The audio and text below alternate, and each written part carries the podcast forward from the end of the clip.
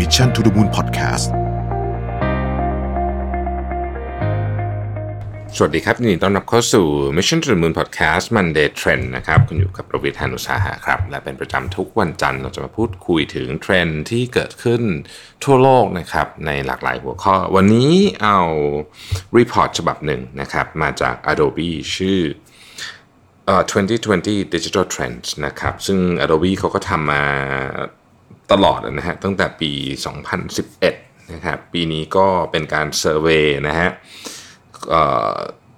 คนที่ทำงานในสายงานการตลาดนะครับโฆษณา e-commerce creative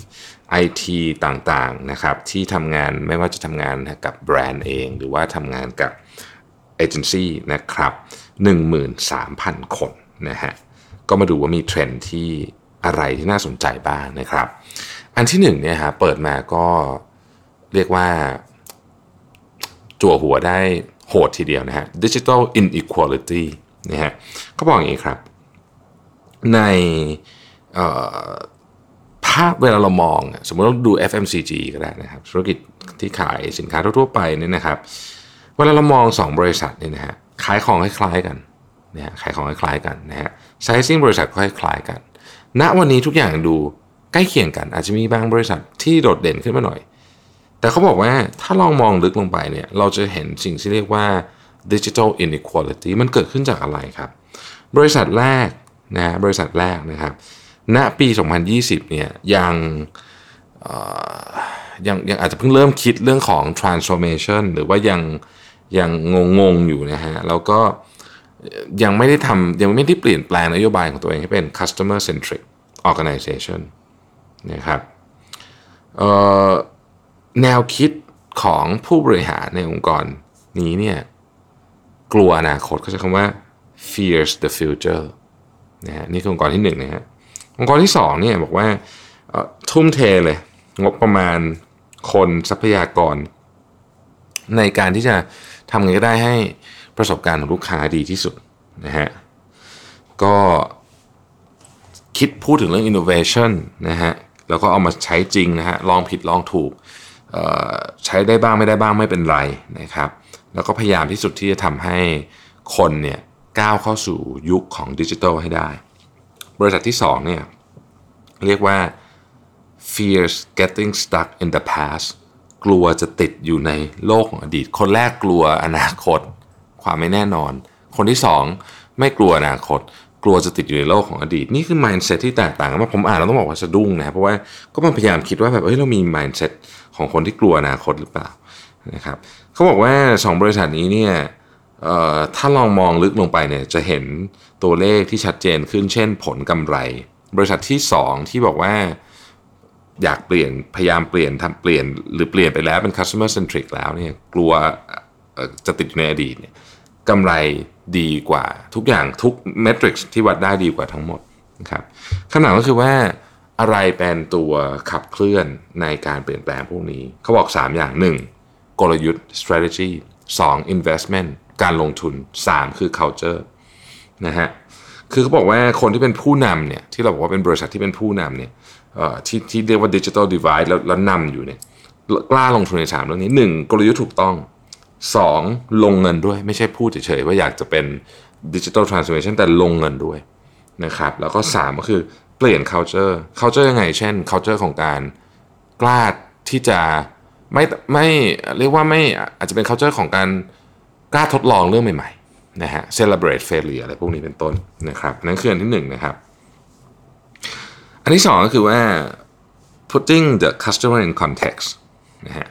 เขาบอกว่า marketing ในปี 2020 เนี่ย มันคืออันเดียวเลยคือว่า understand and serving every individual ทุกอย่างเนี่ย มันถูกออกแบบมาให้ความต้องการของลูกค้าแต่ละคน ต้องถูกตอบสนองอย่างแตกต่างกันออกไปนะครับ ซึ่งตอนนี้เทคโนโลยีเนี่ยมันมาแล้วนะฮะ ดังนั้นเนี่ยอองค์กรที่สามารถที่จะตอบสนองลูกค้าได้ตามที่เขาต้องการเมื่อเขาต้องการจะชนะนะฮะ นั่นหมายถึงการบริหารทรัพยากรต่างๆ ตั้งแต่เรื่องของ social media engagement นะฮะ content management นะครับ data ต่างๆ พวกนี้นะฮะ แล้วก็ให้เรื่องของการเห็นลูกค้าเป็นปัจเจก ก็คือเป็นอินดิวิ u a l เนี่ย อยู่ในแรงสูงสุด บริษัทเหล่านี้คือผู้นำนะฮะ แล้วก็จะสามารถที่จะ บอกได้ในอนาคตอันใกล้เนี่ยจะบอกได้ถึงว่าลูกค้าแต่ละคนเนี่ยต้องการของอะไรเมื่อไหร่ยังไงเท่าไหร่ พวกนี้เนี่ยจะกลายเป็นเขาใช้คำว่า super powers of marketing นะฮะคือแบบว่าจะเป็นของที่ชี้ขาดชี้เป็นชี้ตายกันเลย ว่าใครจะชนะลูกค้าได้มากกว่ากันนะครับ ซึ่งบริษัทที่ลงทุนในเรื่องนี้ อันนี้มันเป็นเรื่องของการลงทุนด้วย เพราะฉะนั้นบริษัทที่ลงทุนในเรื่องนี้เนี่ย ก็จะเริ่มเห็นข้อได้เปรียบที่ชัดเจนนะครับเขาบอกว่าเอ่อมันเป็นภาษาอังกฤษหนึ่งตรงข้างล่างผมผมชอบ ผมขออนุญาตอ่านทั้งหมดเลย leaders are prioritizing content that's linked to the customer journey offering more dynamic and secure experience and engaging with customers in new arenas like voice where they have the greatest opportunity to get ahead of the market ก็คือเพื่อคือพยายามที่จะ ให้ความสำคัญกับลูกค้าแต่ละคนว่าเส้นทาง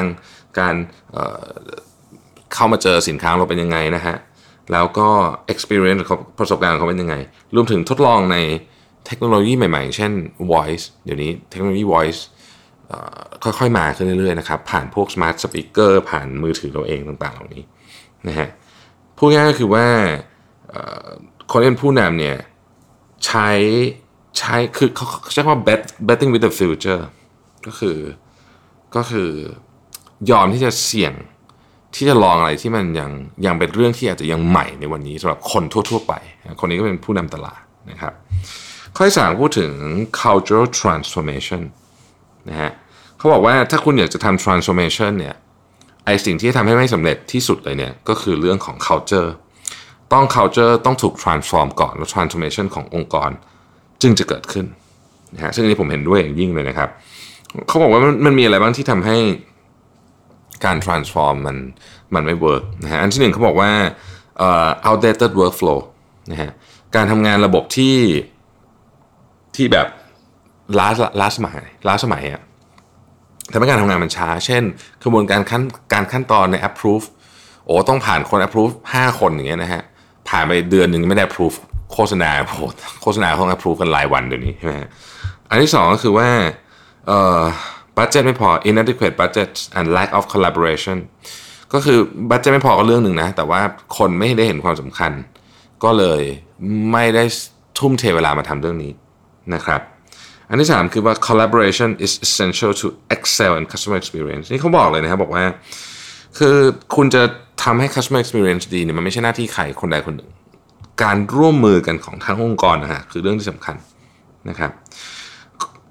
ไอการทำงานแบบไซโลอะไรพวกนี้ต้องต้องต้องโยนทิ้งให้หมด ต้อง eliminate ไซโลนะเขาใช้คำนี้นะฮะ แล้วผมชอบอันนี้มากเลยครับ เพราะว่าเป็นสิ่งที่ผมพยายามดันผลักดันมากที่สีจันปีนี้ก็คือ test and learn คุณไม่ต้อง คือคุณไม่ต้อง คือคือคุณอย่าคิดว่าคุณเก่งที่สุด รู้เรื่องที่สุด test and learn อยากรู้อะไรนะฮะ ก็ทดสอบเอานะครับ เอ่อ ไม่ลดไซโลนะครับ ทดสอบสร้างทีมจากทรัพยากรที่มีในหลาย ๆ หลาย ๆ แผนก เป็น virtual team เป็นอะไรเงี้ยนะครับ ได้นะฮะเขาปิดท้ายเรื่องอันไอไอเรื่อง transformation เนี่ยบอกว่า speed is the most powerful attribute of the modern marketing organization leaders are able to react to changes in their customers and markets more quickly than their peers because their culture reduce barriers they invest in the capability to deliver digital experience and emphasize continuous learning ความเร็วคือสิ่งที่ทรงพลังที่สุดในองค์กร marketing องค์กรการตลาดสมัยใหม่นะครับ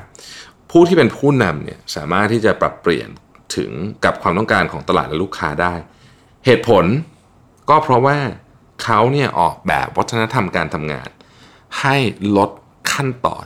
ลดกำแพง ลดข้อจำกัดต่างๆ แล้วก็ลงทุนในการที่จะส่งมอบประสบการณ์แบบดิจิทัลเนี่ยนะฮะให้กับลูกค้าในขณะเดียวกันในองค์กรเองก็ เน้นเรื่องการเรียนรู้อย่างต่อเนื่องไม่ใช่แค่เทรนนิ่งอย่างเดียวแต่หมายถึงการให้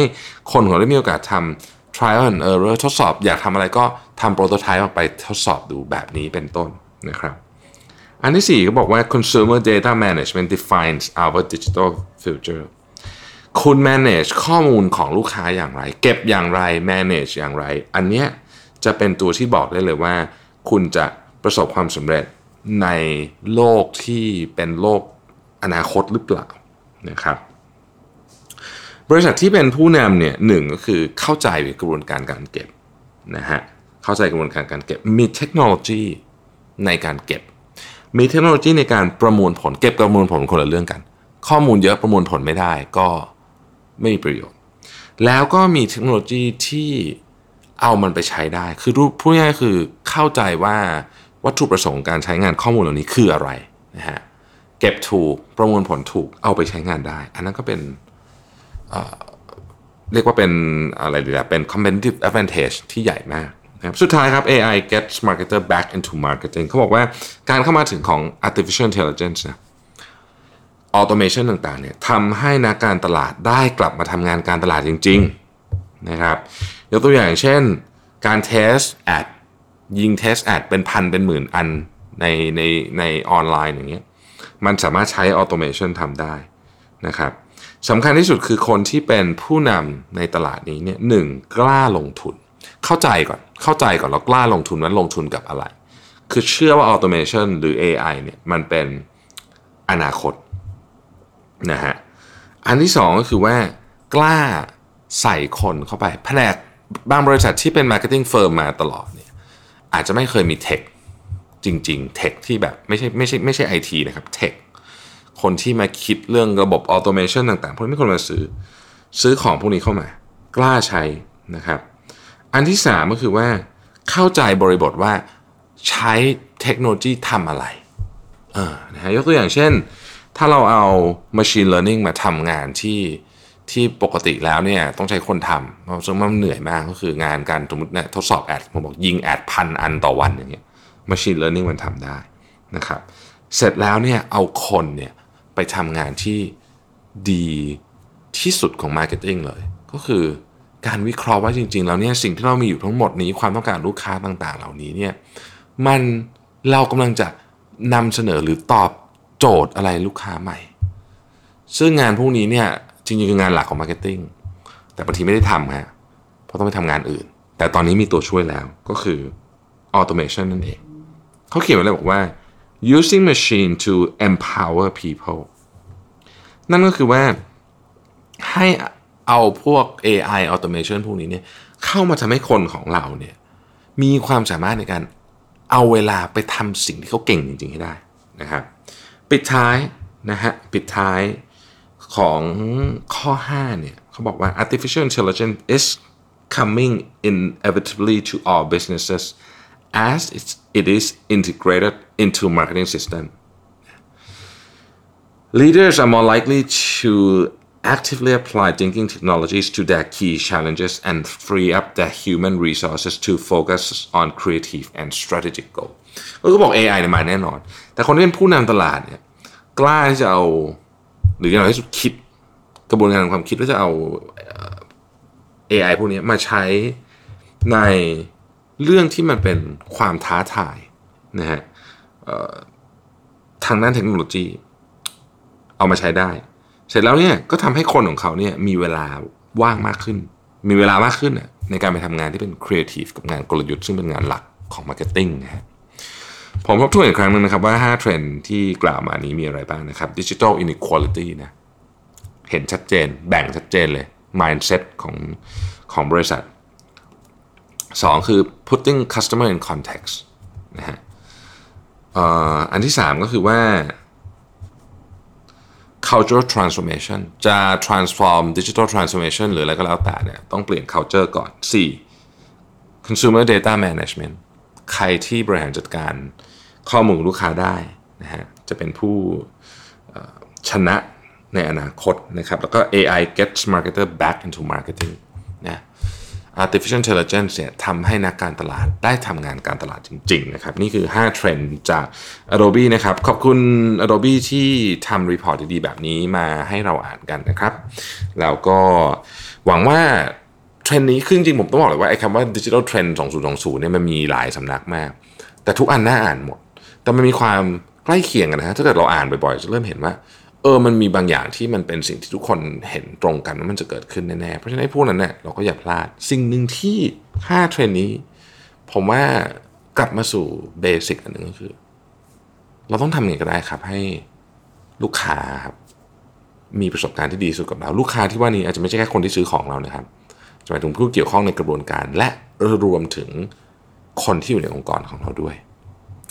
ขอบคุณที่ติดตาม Mission to the Moon Podcast ครับ สวัสดีครับ Mission to the Moon Podcast